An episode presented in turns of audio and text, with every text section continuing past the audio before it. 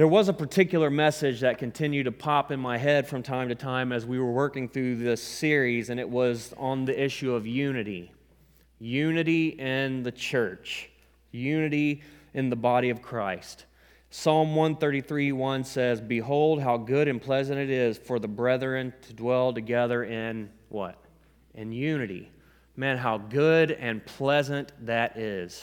We know how unpleasant it is when there's disunity, when there's strife, when there's division. And so there is something so very sweet about unity in the body of Christ because we have something very sweet to be united around, and that is our Savior, our Jesus, our King, and our Lord. And that is what our unity is ultimately in. Amen?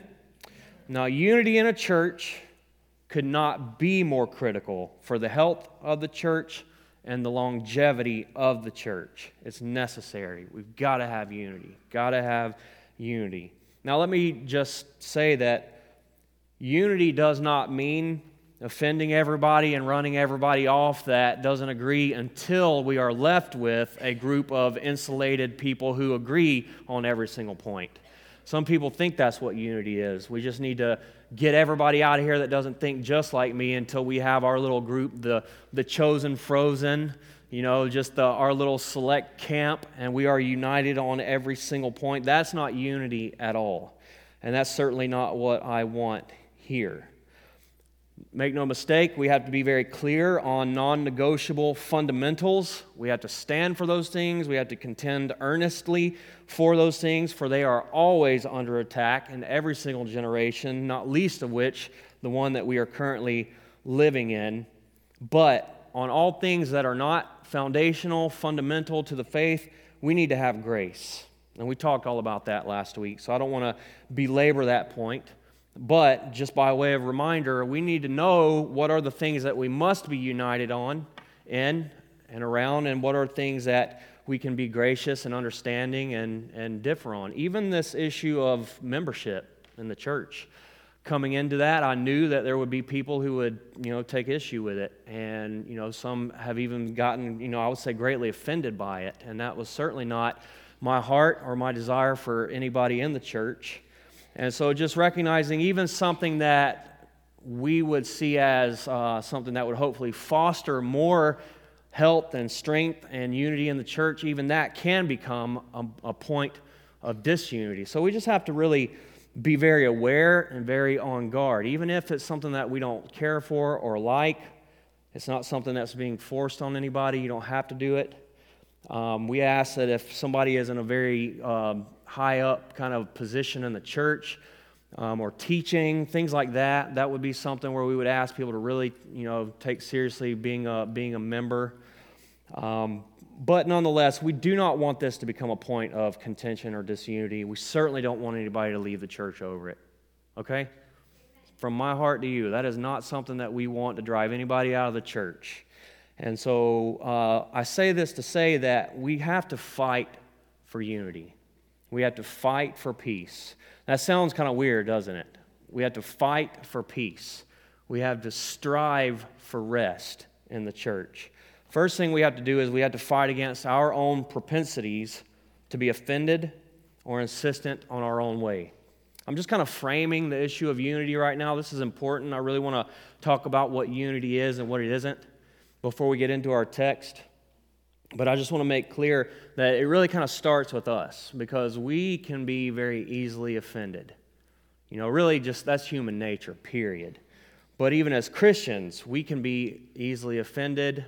And um, it's just something that I've observed over the years, and it's very can be very true of myself. And um, it's something that we have to be on guard against. You know, there's a saying for pastors that they have to have thick skin and a soft heart thick skin and a soft heart because eventually you can end up having a hard heart because, you know, it's people ministry, it's people work. And you let people down, you upset people, you anger people. People will let you know that. Um, and, you know, over time, you can start to develop PTSD as a pastor, you know. Um, I had a sister last week that wanted to come uh, bless me and my wife and encourage us. And uh, she was coming over to the house, and I was thinking, oh gosh, what have I done? you know, I'm in trouble and she's going to let me have it. And that wasn't at all what it was. She was truly coming to encourage me. So that just lets me know, man, we got to be on guard. We got to watch this. We got to guard our hearts, and, and we have to we have to have thick skin but soft and open hearts towards each other always. Amen. Amen. And so the enemy is working overtime to divide and conquer, even as we speak. Even as we speak in this room right here, right now, the enemy is working to divide and conquer. And you hear of churches that have massive splits and things like that, but I think more times than not, the enemy is just trying to pick people off one person at a time, one family at a time. I think that is how it is most effectively accomplished. The enemy is working. Even right now, you know, there, there are people in this room who are harboring offenses at somebody, whether it's against the leadership or against somebody else in the church. And um, man, I'm praying that today the Lord would bring some great healing, that He would reveal to us things that we need to recognize, confess, um, maybe offenses that we need to share with other people, or you know, we need to ask forgiveness for, whatever the case may be, because the enemy is working to get a foothold, and we don't want him to have a foothold in this church, right? And this is a pep talk that I will often give pastors and ministry leaders is that, man, the enemy especially is trying to get after the leadership. We have a bullseye on our back. And so I've seen it happen so many times. People come into ministry, they get raised up into positions of leadership, and that's where that's the prime spot. The enemy wants to take out the leaders. And eventually, strife starts to happen between leaders, and resentments build up, and uh, it's just, it's all bad. And you can tell you can tell in the church, you can tell amongst the leaders when someone's countenance has shifted. When that, that, that love and that openness is just not quite there the way it once was. The offense has happened and the walls have gone up, and now there's, there's kind of this separation that has taken place. It starts in the heart, it starts there first, right? And then eventually it works its way out. And so this is a very real and present danger that we as Christians have to guard against. And you know what? There are amazing examples of disunity in the church throughout the ages. I mean, just some of it's quite silly and um, it's comical, but it, you almost have to laugh, so not to cry. The town that I moved here from, Greeneville, Tennessee, has a lot of Civil War history in it. It's pretty amazing, actually. But there is a church there where in the war it split, and there is a northern church and a southern church. And uh, to this day, there is a pastor that pastors both of those churches. And so he pastors the southern church, and then after that's done, he drives down the street a few miles to the northern church and preaches at that church. Now, those congregations to date aren't uh, feuding. You might not know what feuding is. That's a southern thing. We know all about feuding. They aren't probably feuding now, but uh, just still, it's amazing to me. Why, why can't those two churches like come together? They still got the. It's amazing to me. So, anyways, uh, probably one of the most ridiculous examples I've ever heard, and I don't know if this is true, but I heard a pastor tell this story as though it were true, and that is um, a church split that happened over a painting in the church of Adam and Eve because they had belly buttons in the picture. And there were people who said, that's not right. They weren't born, they were created. They couldn't have had belly buttons. Take the picture down. And the other people are no, no, we, lo- we love this picture. That's, you know, we will not. And eventually the church split over this painting. And so um, that doesn't surprise me. It doesn't surprise me, but it is uh, shocking and sad. But of course, we all know we have lived through and are still in the the era of COVID. And man, if there if we haven't all been firsthand eyewitnesses of disunity through the last couple of years, I mean it's been real, very real, and there's been uh, so many you know different sides, opposing sides. There's really no winning. Not that the goal is to win, but man, it's just a losing battle because there are so many different sides on every single point. And uh, there's, you know, it's just, it's been hard. It's been a hard couple of years. And so um, we all know that what I'm saying is for real, it's a real issue. And uh, it's something that we have to guard our hearts against. We have to pray that the Lord would help us, that the Lord would uh, give us the strength to repent of these things and to seek forgiveness or to let a brother or sister know if, uh, if an offense has happened that needs to be addressed.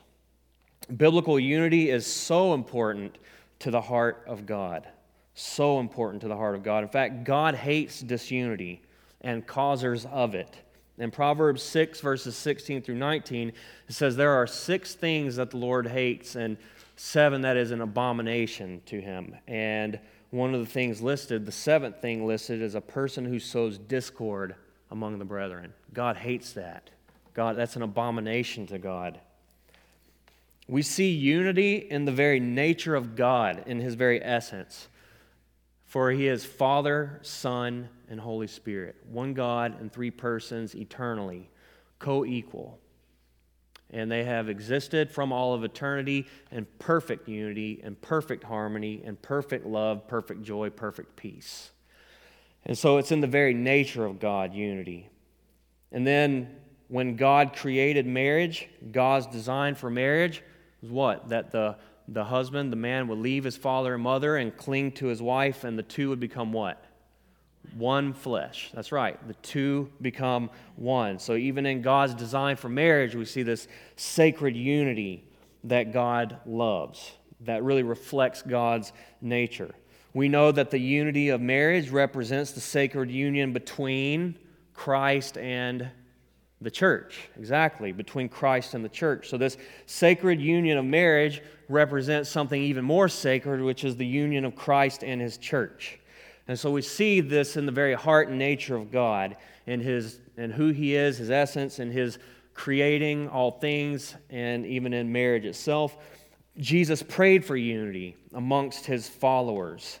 He prayed in John 17, the high priestly prayer, that we would be one with each other, even as we are with Him, as He is with the Father. Now, that is amazing. That was the prayer of Jesus, that His followers would be one, even as He and His Father are one. Paul admonished the Ephesian Christians to work hard at unity. In Ephesians 4, chap, uh, verse 1, he says, I, therefore, the prisoner of the Lord, beseech you to walk worthy of the calling with which you were called with all lowliness and gentleness, with long suffering, bearing with one another in love, endeavoring to keep the unity of the Spirit in the bond of peace.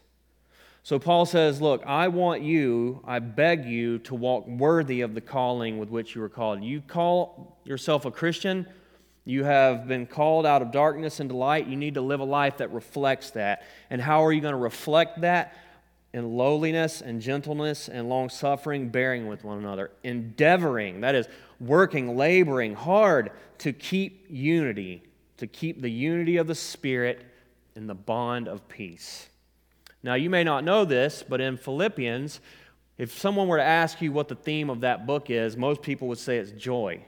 And there's good reason for that. The word joy, I think, is used some 13 times in those four chapters but it's actually the issue of unity. There's disunity in the church. And so that starts in chapter 1, verse 27. Paul says, Only let your conduct be worthy of the gospel. So there it is again be worthy of the gospel of Christ, so that whether I come and see you or I am absent, I may hear of your affairs, that you stand fast in one spirit, with one mind, striving together for the faith of the gospel. So there it is. Again, he says, You want to live a life consistent with your calling? Then you need to be of one mind, one spirit, striving together, not against each other, but together for the gospel. Amen? And so, even in the church of Philippi, Paul had to deal with the issue of disunity, which leads Paul into that glorious text where we deal with the incarnation of Christ, which we're going to go back there at the end of the, at the, end of the message for our uh, time at the Lord's table. So, having said all of that, how important unity is, make no mistake, there is a time to separate and divide. There are false teachers, there are false prophets, false witnesses out there. They are running rampant, and you know, we are not to just join hands and link arms with anyone and everyone who names the name of Christ. We're not to do that. There comes a point in time where we must separate and divide. over those things that are core essentials to gospel truth, to salvation. If it's a matter of eternal life, you best believe we've got to separate. We cannot, we cannot have a false Christ. We cannot have a false gospel or a different gospel. That's no gospel at all. That's no Christ at all. And so we can't link arms with people who are teaching a false Christ, and they are all over the place. And so we have to be discerning.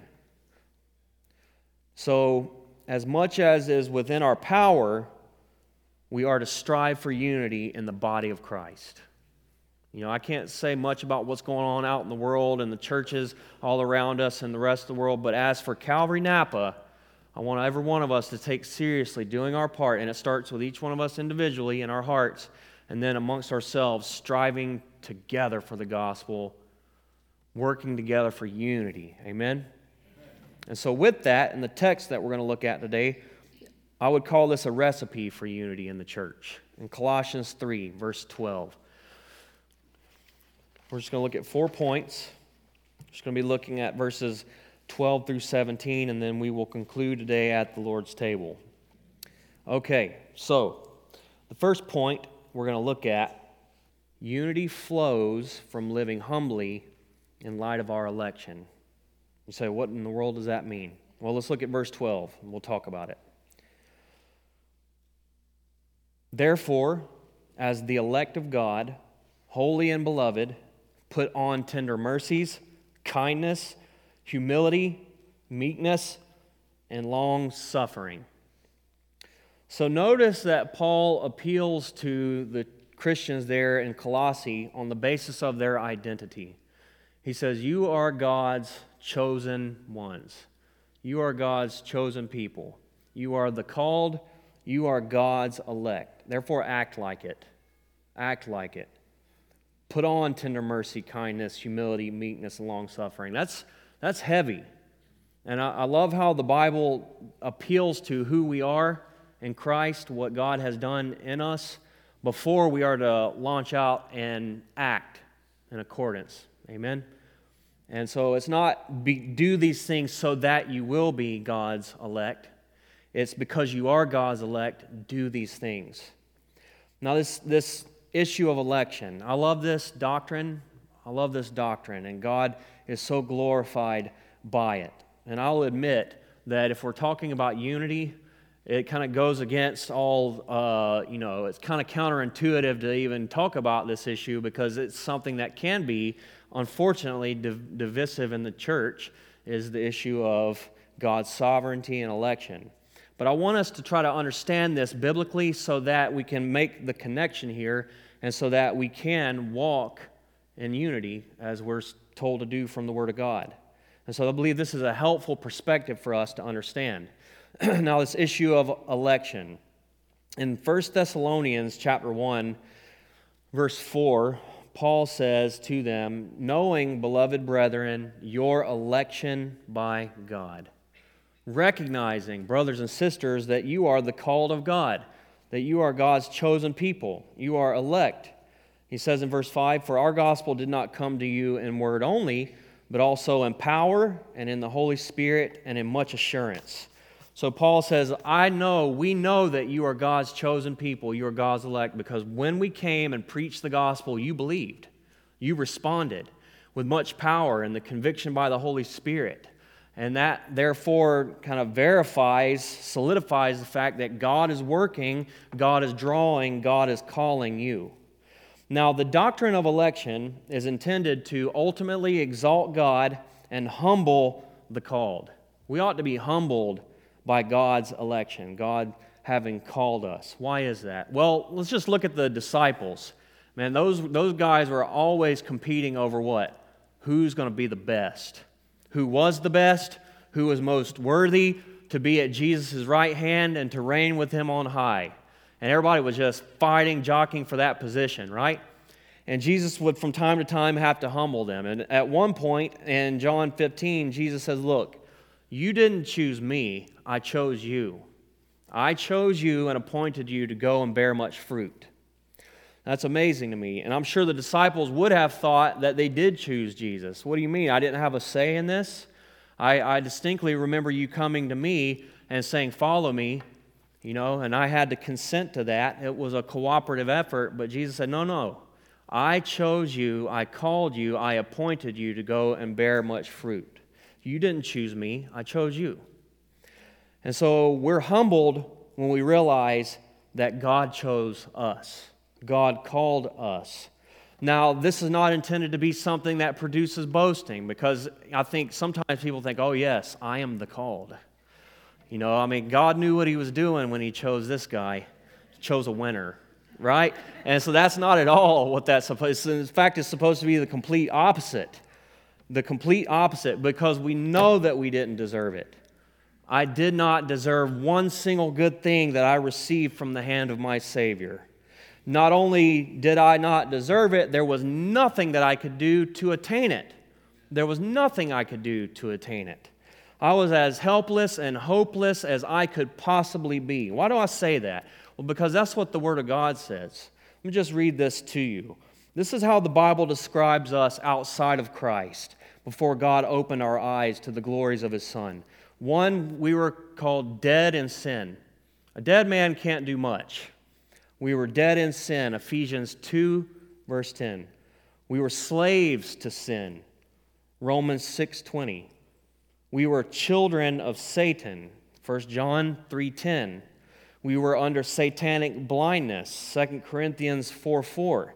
We were children of disobedience, Colossians 3 6, and by nature children of wrath, Ephesians 2 3. By nature children of wrath. So that, that doesn't sound very good, does it? You know, I know that was me. And when I think that was the condition I was in, I think, God, there was nothing in me that could have or would have said yes to Jesus. I, I know that. For, for myself, that much is clear. If it wasn't for the sovereign hand of God that reached down and opened my eyes and called me from darkness into life. Amen? Praise Him. He's worthy of glory. Even the faith that I had to believe had to be sovereignly and graciously given to me. And uh, Ephesians 2 says that.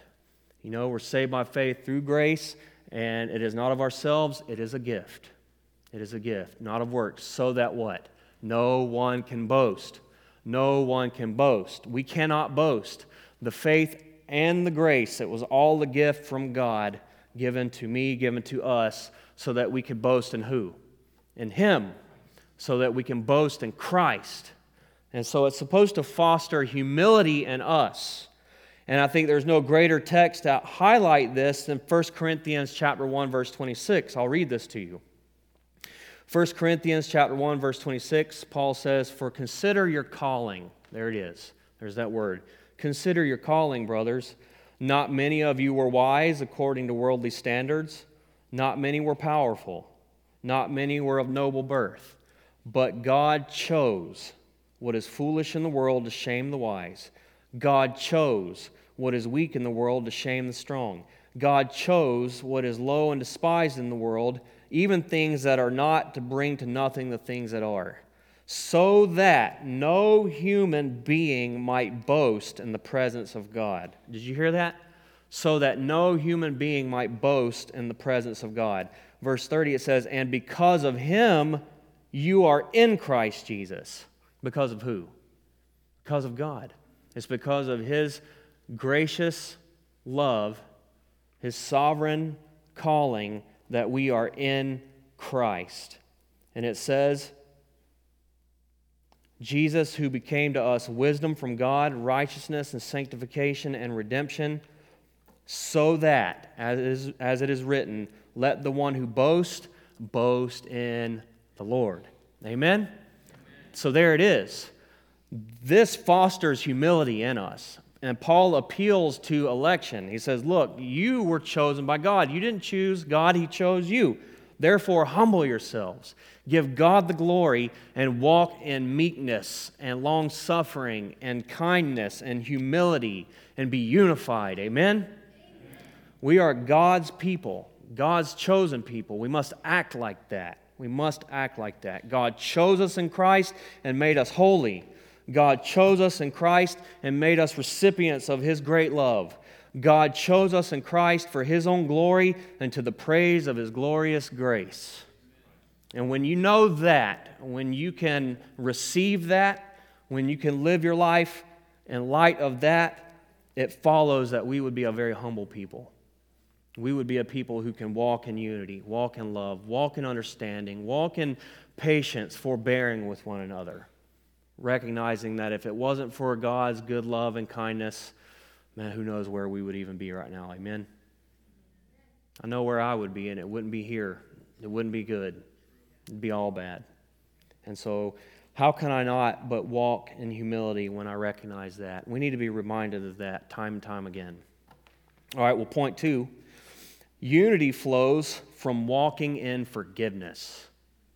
Unity flows from walking in forgiveness. And I'm telling you, it's like the lost art of forgiveness amongst Christians. We, above all, are to be the most forgiveness people. Amen?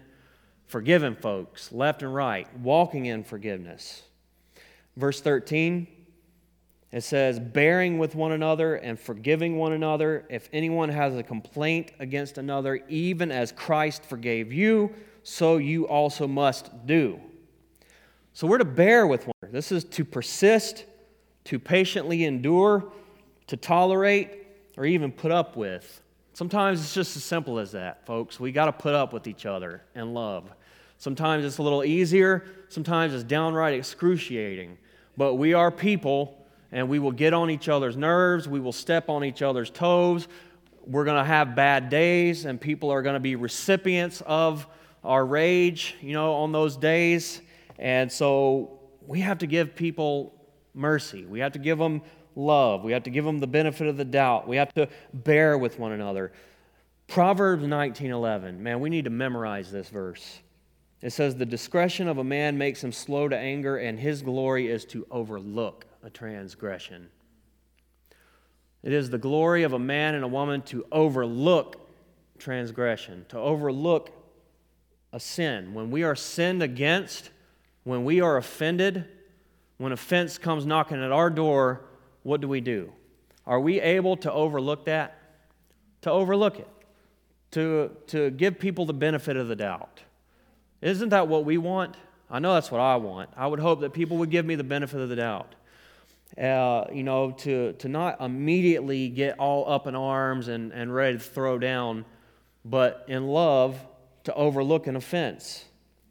The Bible says that's a glorious thing. That's a glorious thing. And so we as Christians, as followers of the Christ, we need to be quick to overlook offenses.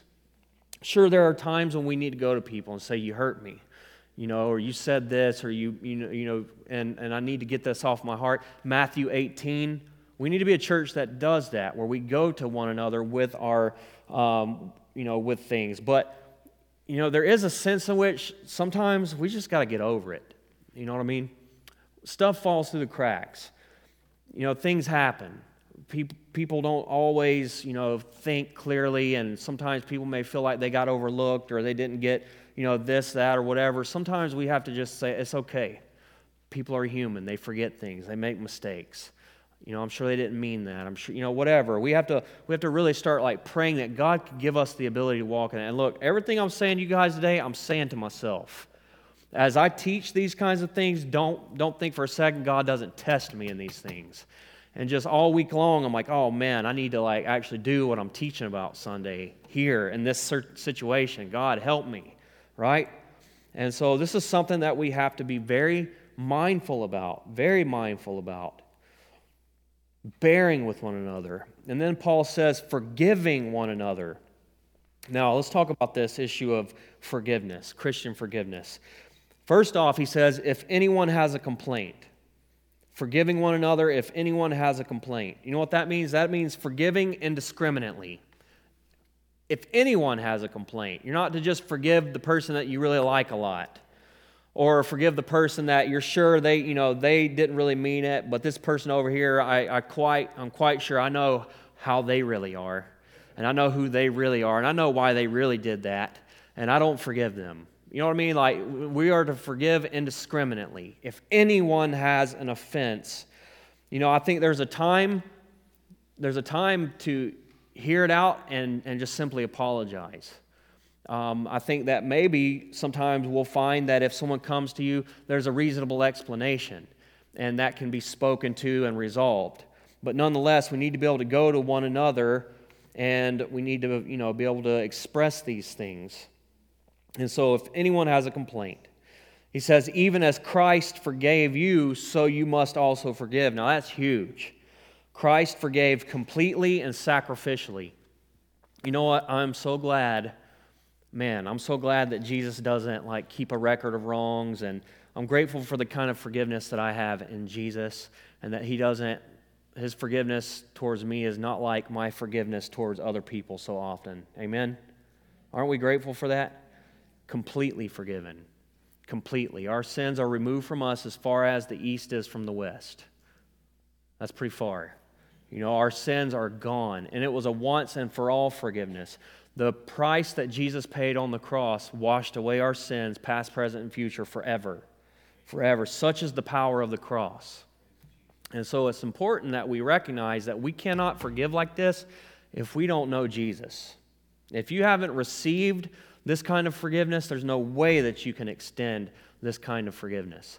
So that's the gospel, folks. It's the good news. We have been forgiven a debt that we could never, ever, ever repay. It's just been forgiven. And Jesus says, the one who has been forgiven much, what? Loves much. And so it starts there. Do you know Jesus? Has your sin been forgiven at the cross? Has your sin been washed away and removed as far as the east is from the west? So you have to know that for yourself first before you're going to be able to extend that to other people. So that's why the gospel is so important. The gospel it empowers us by God's Spirit and the recognition of what the gospel has accomplished, what Jesus has accomplished in the gospel, it empowers us to be able to go forth and do for others as Christ has done for us. Amen? And so it starts there. Do you know Jesus? Have your sins been forgiven? Has your debt been erased? Because that's what the cross is really about. The cross is God's judgment it's God's justice being poured out on his son, the one and only son who is the only person in this world who ever has been or ever will be that was innocent, that truly kept God's law in every single point, was tempted in every way as we, yet without sin. And he was the only one who could die in our place and totally, completely, perfectly satisfy God's justice, God's wrath on our behalf and then rise again from the grave for us. So that if we trust in Christ and we put our faith in his accomplishments, not our own, we'll be forgiven. We'll be forgiven and born again and forever saved. Amen? That's the good news of the gospel of Jesus Christ. And it is that which propels us to be able to forgive. So we are to forgive sincerely, genuinely, and from the heart. Jesus is clear about that. When we forgive, it is to be from the heart. Let me ask you, when we forgive, do we forgive from the heart?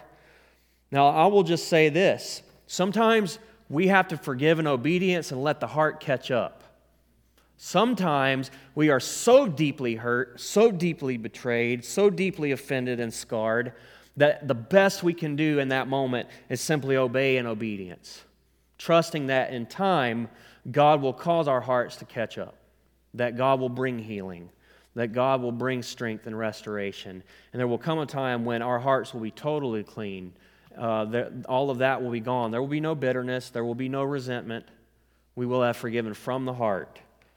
That is the goal. That is the kind of forgiveness we are called to. That's the kind of forgiveness that we need in the church to keep unity flowing. And we have to forgive regularly. Sometimes, sometimes for us, we're human and so our forgiveness isn't like Jesus, He forgives once and for all. Sometimes we have to forgive daily against one, one sin. We've been hurt in such a way that we've forgiven them, yes, but then you get up the next day and you're upset all over again. We're just being real, right? We have to forgive them again. And then sometimes it might be a moment by moment forgiveness, but we have to keep forgiving.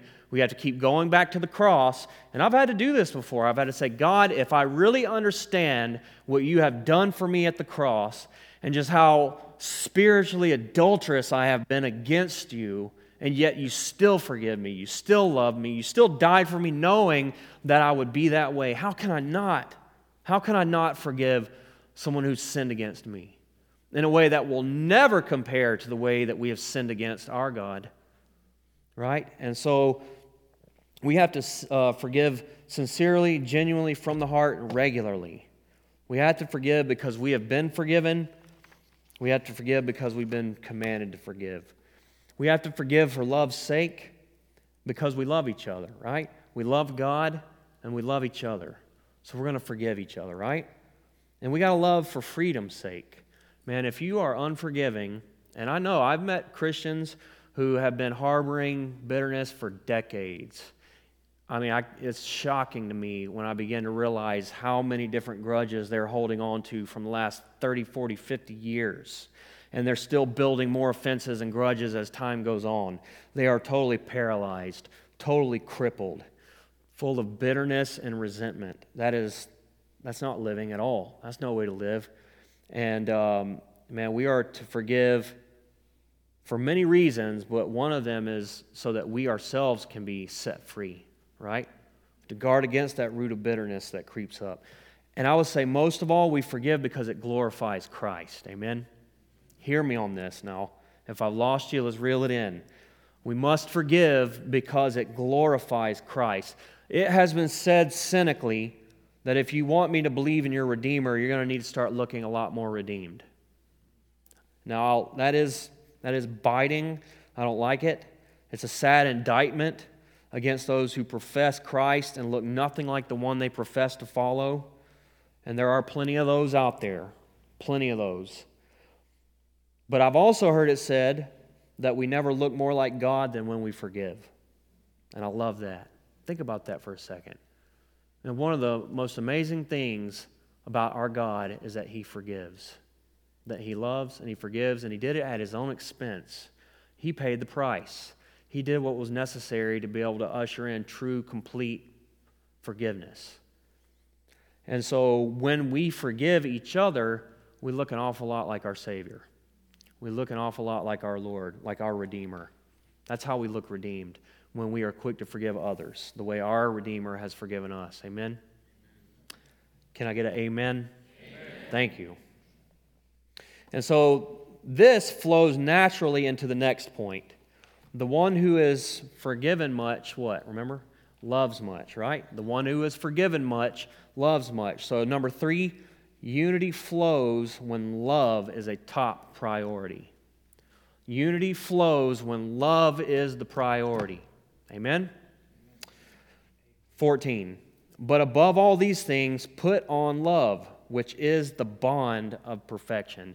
So Paul says, above all these other things, meekness, humility, kindness, long suffering, bearing with one another, those things are massive. They are critical. But even above that, love. Love. We must put on love. It's like a garment. When the Bible talks about putting on, we are to put off, we are to take off the old practices hate, divisiveness, bitterness uh, you know, all of those things, malice, envy, strife, we're to take all of that off and we are to put on love, meekness, humility, kindness, long suffering. We're to be enveloped in these things. It's kind of like a fashion statement. You know, fashion, it communicates something. A lot of times I think it can be quite neutral, but I think there are times when people are trying to make a very clear statement about who they are and what they are about based on what they're wearing, right? And so the same is true for a Christian. What are you wearing, Christian? What are you wearing? When someone sees you, do they say, man, that person is a loving person? Or do they say, man, that person is a hostile person? That person is an angry person. That person is a self righteous person. That person is, you know, about all of these other things, but there's nothing there that communicates Christ. There's nothing there that communicates love. There's nothing there that communicates a desire for unity and peace. There's nothing there that communicates joy. We got to what are we wearing, folks? What are we wearing? We're to put on love. Why? Because Paul says love is the bond of perfection. The bond of perfection. Now, bond, what does that mean? Well, it's like glue, right? When something is bonded together. And we know what it is if we are to bond, and so we're to be connected, interconnected, close, tight knit. That's the idea of bond, right? And we're told that it is the bond of perfection. That word perfection means maturity or completion. So, what Paul is saying here is that love holds everything together. Love is at the center of it all. All of these other things are going to flow from people who are filled with love. You know God's love, you love God, you walk in His love, you love one another. That really is the bond of perfection that holds everything together. And when we are walking in love, we're going to be able to walk in unity. Amen? If we are not walking in love, there's not going to be unity. And when we are tempted to walk in disunity, we need to recalibrate and remember we love each other. We love each other. We love God and we love each other. We're not to fight each other, we're not to separate from one another. We are to hold together. Love is the greatest motivator.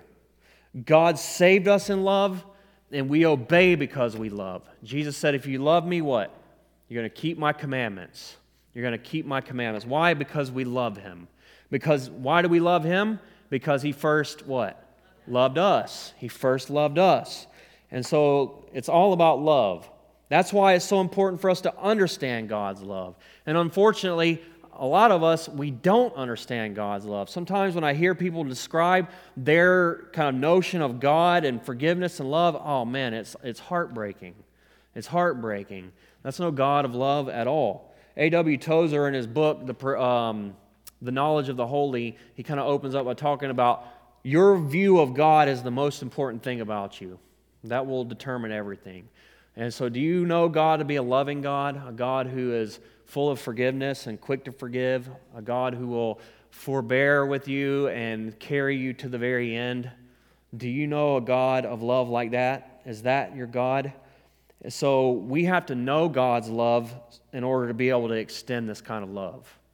If, we, if, if God to us is not a God of love, then we are not going to be a people of love towards one another. We're going to be something else. And so I hope you guys hear me on this. We must recognize God is love, it's, his, it's his very essence and being. God does what he does because he is love. And so we've got to know that. We have to have this God of love. We have to be born of him. And if we are, then it follows, you know, 1 Peter 4 8 says, Above all things, have fervent love for one another for love will cover a multitude of sins. Love covers a multitude of sins. See, we have to have the love of God. We have to know the love of God for that to be true.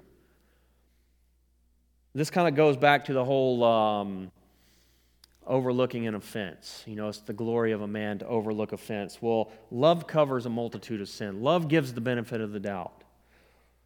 Love is quick to forgive. Love is quick to show mercy and grace and understanding. Love is quick to persevere. I don't think it could be any better spelled out than in 1 Corinthians 13. Verse 4, it says, Love is patient and kind. Love does not envy or boast. It isn't arrogant or rude. Love does not insist on its own way. Mark that down. Love does not insist on its own way. Love is not irritable or resentful. And it's interesting that word resentful there, it literally means keeping no records of wrong. Are we keeping a record? Are we record keepers? Do we have a long list of things that people have done to us for years, maybe even decades? That's not love. That's not the love of God. God says that I have forgotten your sin, never to be remembered again. Isn't that amazing? God says, You keep bringing it up, but I distinctly remember forgetting that. Why do you remember it? Now, if God has forgotten our sins, why are we so quick to remember everybody else's sin? If God has forgotten our sin, why are we so quick to remember everybody else's sin? Love doesn't do that. Love does not rejoice at wrongdoing, it rejoices with the truth. Love bears all things. Love believes all things, hopes all things, and endures all things. You know, most of us in here know Pastor Vince, and he went home to be with the Lord recently. But I don't know anybody who modeled that more than that man of God. And I think a lot of us in here, we know that. Man, that guy saw the best in people like no one else I have ever known. And he knew how to overlook offense, he knew how to believe the best, hope the best, see the best. And many of us in this room are recipients of that. And I, I, have to say, I'm ashamed because there were times where people, you know, would come in off the street and you, you've got their number. I already know. I'm not going to get hustled. You know, I'm not going to get duped. But man, Pastor Vince, he'd sit them down. He'd talk to them. He'd hear their story. He'd share the gospel. He'd give them a Bible. He would, you know, take care of whatever need they may have had. And uh, man, that just put me to shame time and again. And, and all of us pastors. And that, that brother will never be replaced. He's irreplaceable, you know. And so I just, I think, I, I know firsthand how powerful that is.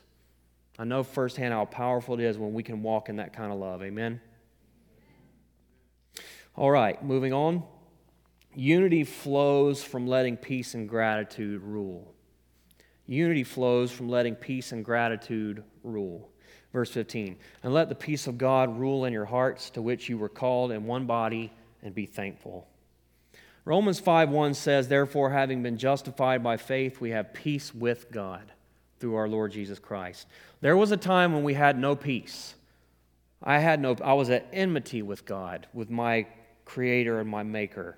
Now the world claims to have peace. But all it is is maybe a temporary lapse in chaos uh, or, or disturbance momentarily, but that's not peace. You know, peace isn't just the absence of chaos, it's so much more than that. And Jesus says, I'll give you peace, not as the world gives, do I give. You know, in this world you're going to have trouble, but be of good cheer. What? He's overcome the world. And in Him, the Prince of Peace, we have true peace. We have peace with God, and we have the peace of God. Now, having said that, if we have peace with God, how in the world does it follow that we are at enmity with one another? How does that work? You know, John talks about the fact that if you know God, you're going to love your brothers and your sisters. How can you say you love the ones whom you can see? Uh, or how is it that you're, you can't love those who are around you that you can see and say that you love a God who you cannot see? Does that make sense? That was a little bit of a tongue twister there. We can't see God. We know He's, we know he's real. We know He's present. It's much like the way the wind blows. Jesus employs that. We can't see the wind, but we see the effects of it when it moves the leaves and blows the trees. Well, we can't see God, but we've all been touched by God, radically affected by God. And, and what does that look like? It looks like us loving one another, loving each other. And so, if we can't love each other, if we're going to be mad and hostile and separating from one another, how in the world can we say we love a God who we don't see? Does that make sense?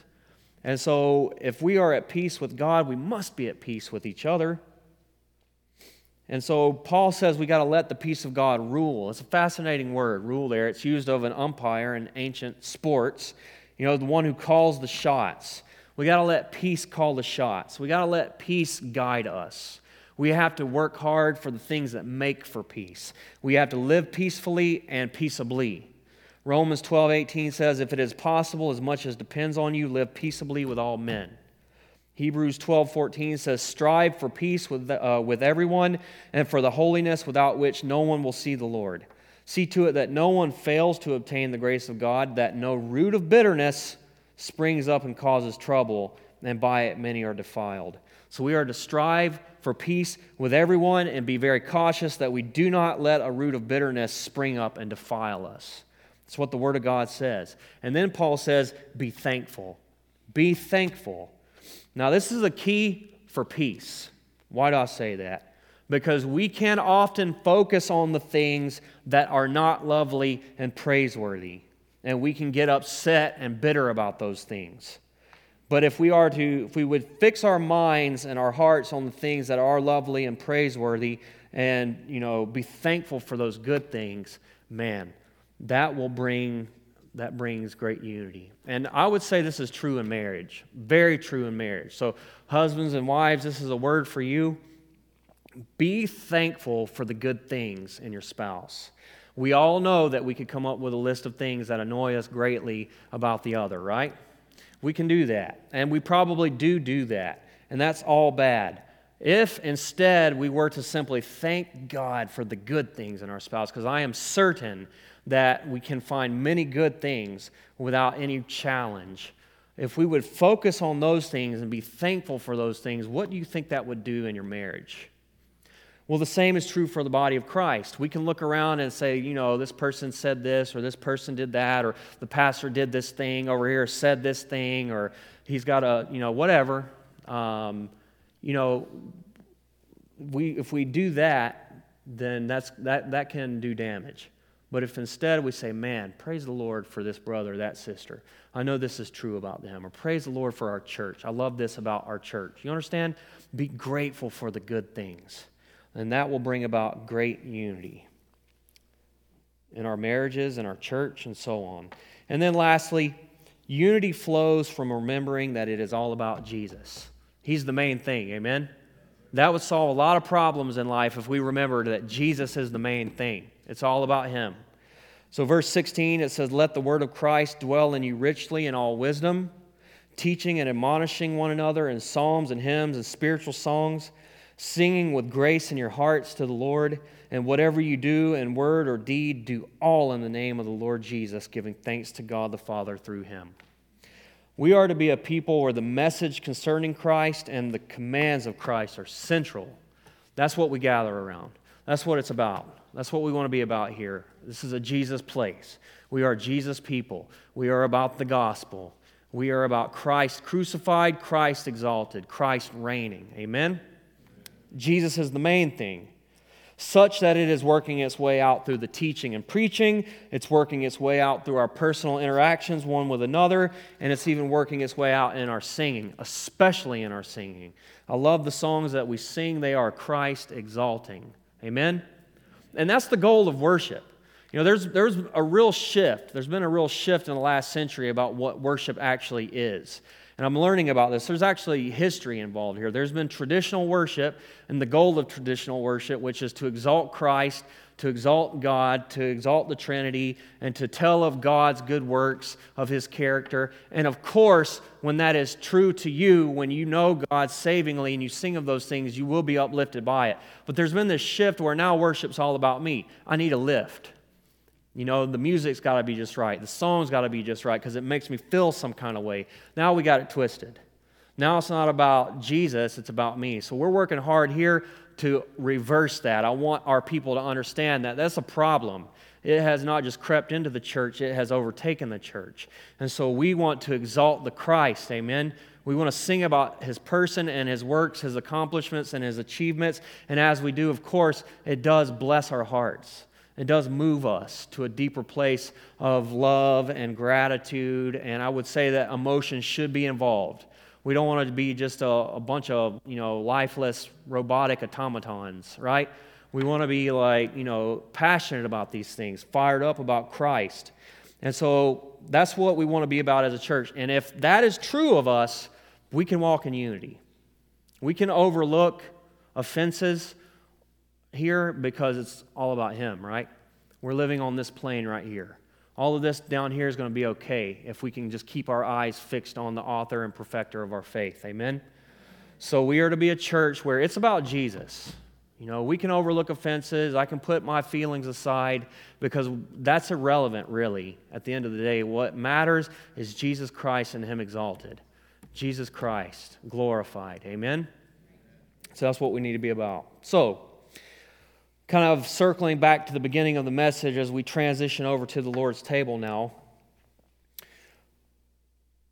You know, all of this is ultimately about the glorification of Jesus. It's all about living for Him. And, and unity really is about living for Jesus and living for each other, not ourselves so much. If we were working hard to love and know God and to serve other people, to bless other people, kind of takes a lot of the emphasis off of me, off of I, correct? Puts it on Jesus, puts it on others. And so that's where unity comes from. And that was Paul's admonishment to the Philippians. He started in chapter 1, I think it was verse 27, and said that they were to stand together in one spirit, stand fast, strive together for the sake of the gospel, for unity. But then he moves into chapter 2. He moves into chapter 2 and he gives this very glorious example, demonstration of the one who did that perfectly, who did it in ways that we will never ever be able to mirror perfectly Jesus. So, right after Paul admonishes the people to strive together for the gospel, going right into chapter 2, verse 1, he says, So, if there is any encouragement in Christ, any comfort from love, any participation in the Spirit, any affection and sympathy, complete my joy by being of the same mind, having the same love. Um, sorry, uh, being in full accord and of one mind. Then he says, Do nothing from selfish ambition or conceit, but in humility count others more significant than yourselves. Let each of you look out not only to his own interest, but also to the interest of others. So that's a real prescription for unity in the church right there. Paul says, strive together for the gospel. And then he says, look out not to your own needs solely, but also to the needs of others, to others' interest, even above your own. So there it is, folks. That's how we have unity in the church. But Paul doesn't stop there. He says, I'm going to show you the one who has done this in the most profound and glorious of ways, Jesus Christ. Verse 5, he says, Have this mind among yourselves, which is yours in Christ Jesus. So we can have that. We can have this. verse 6, he says, Though he was in the form of God, he did not count equality with God a thing to be grasped, but emptied himself by taking the form of a servant, being born in the likeness of men, being found in human form, he humbled himself by becoming obedient to the point of death, even death on a cross. So that's what this represents. Jesus said that this is my body broken for you, this is my blood which is shed for you. And we know, obviously, he's talking about the cross. He's talking about his suffering. He's talking about his crucifixion and his death. and he said, I have done this for you. Paul says that as often as we do this as a church, we are proclaiming the Lord's death until he returns. And so, this is a reminder to us of what Christ has done for us and his suffering and his death and his, uh, his crucifixion for us, right? Now, Paul appeals to that for unity. He says, We're to look out for the interest of others. Now, isn't that what Christ did?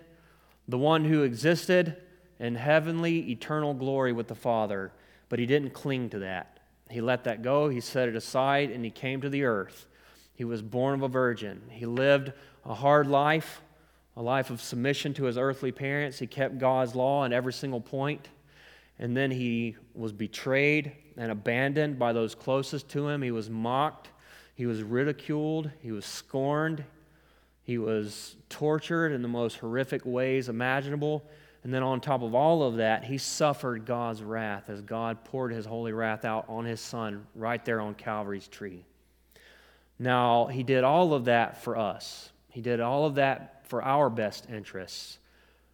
He did all of that for what was most the most suitable need. That was our greatest need, that we would receive forgiveness, salvation, that we would be saved from our sins and from the consequences of those sins. Christ did that for us.